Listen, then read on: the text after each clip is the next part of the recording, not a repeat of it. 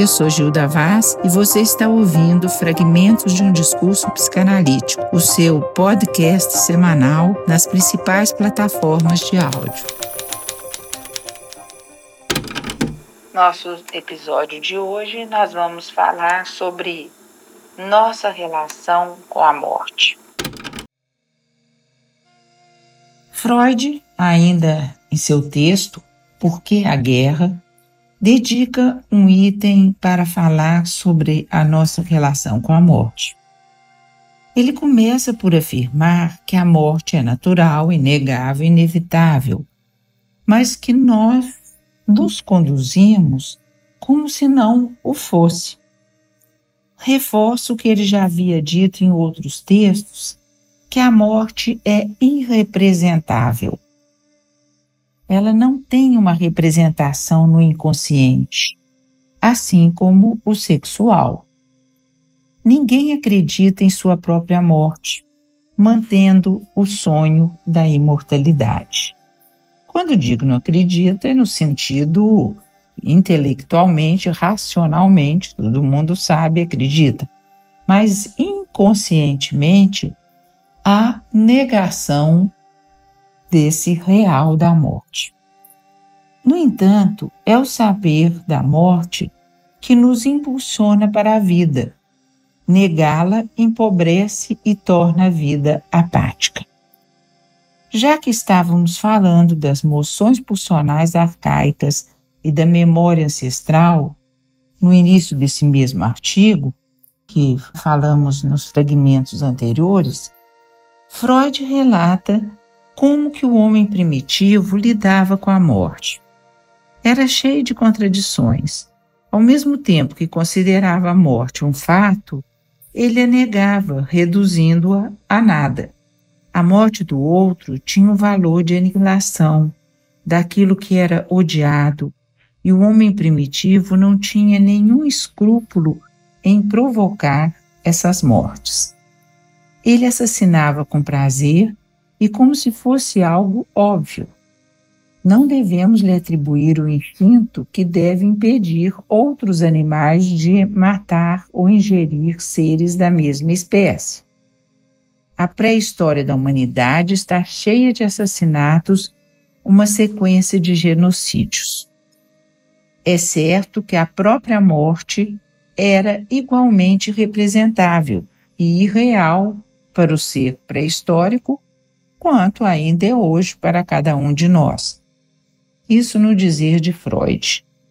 A morte de familiares próximos possivelmente foi dividindo de forma ambivalente a relação do homem primitivo com a morte do outro. Esse sentimento conflitivo foi dando origem ao que o Freud chama da psicologia. Freud descreve como esses sentimentos foram acarretando ao mesmo tempo a visão da morte, não mais como aniquilação da vida, mas como uma espiritualização que levou à divisão corpo-alma. Surgem então as crenças da imortalidade da alma. Com isso, desenvolve-se outra relação com a morte atravessada por uma certa barreira e pelo sentimento de culpa, que mais tarde redundará no mandamento: não mandarás. Uma proibição tão forte só pode voltar-se contra um impulso igualmente forte. Claro, se não houvesse o um impulso para matar, não precisaria do mandamento. Deixemos agora o homem primitivo e, junto com Freud, vamos ao inconsciente e à própria vida anímica. Ao falar de inconsciente, Freud se refere às moções pulsionais, que não conhece a contradição, ou seja, o não. Afirma em vários momentos: o inconsciente não conhece a contradição. Talvez este seja o segredo do heroísmo, diz ele, da onipotência. A morte é então constatada e ao mesmo tempo negada. Daí Freud usar o termo ambivalência. Mas na verdade, ela não chega a ser uma ambivalência ou isso, ou vida ou morte. Ela é as duas coisas ao mesmo tempo, num só tempo. Por isso é que Lacan, em vez de ambivalência, ele vai usar o sinal de uma báscula entre esses dois elementos. O nosso inconsciente é inacessível à representação, então, da nossa própria morte e daqueles mais próximos que amamos, que são as pessoas queridas. Steve Jobs, tido como um gênio da civilização tecnológica, já sabendo estar com um câncer de pâncreas, comenta: E eu nem sabia que tinha um pâncreas. Aliviado do peso de ser bem-sucedida, diz poder recuperar a leveza da posição de iniciante. A morte é talvez, diz ele, a melhor invenção da vida, acrescenta.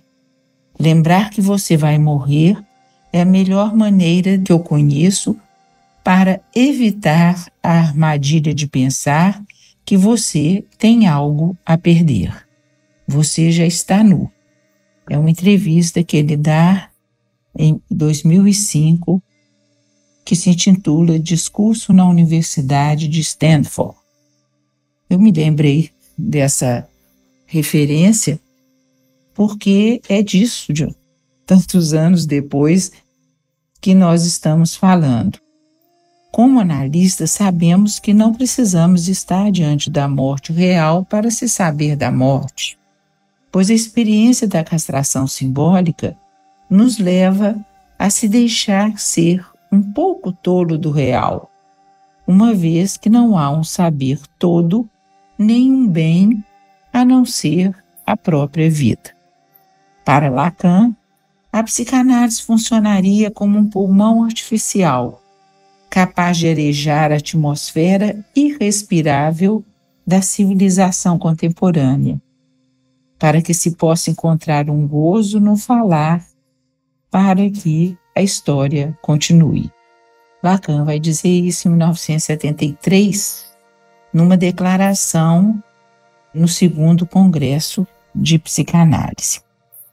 O que a psicanálise nos oferece é o ar, o vazio que respiramos, que só é apreensível pela operação simbólica. A castração simbólica é que dá ao ser falante recursos para lidar com o real, sem os quais o sujeito entra em sofrimento ou ainda o próprio corpo entra em sofrimento, na tentativa de esgotar os recursos para dar conta do inassimilável do real. Um olhar em direção à morte, ou dito de outra forma, como operar com o real implica saber fazer com isso que ressoa do vazio de nossa estrutura. Passar pela morte simbólica é poder operar com o vazio do ser. Talvez seja isso que Freud quisesse dizer ao enunciar a conhecida frase: Se queres suportar a vida, prepara-se para a morte.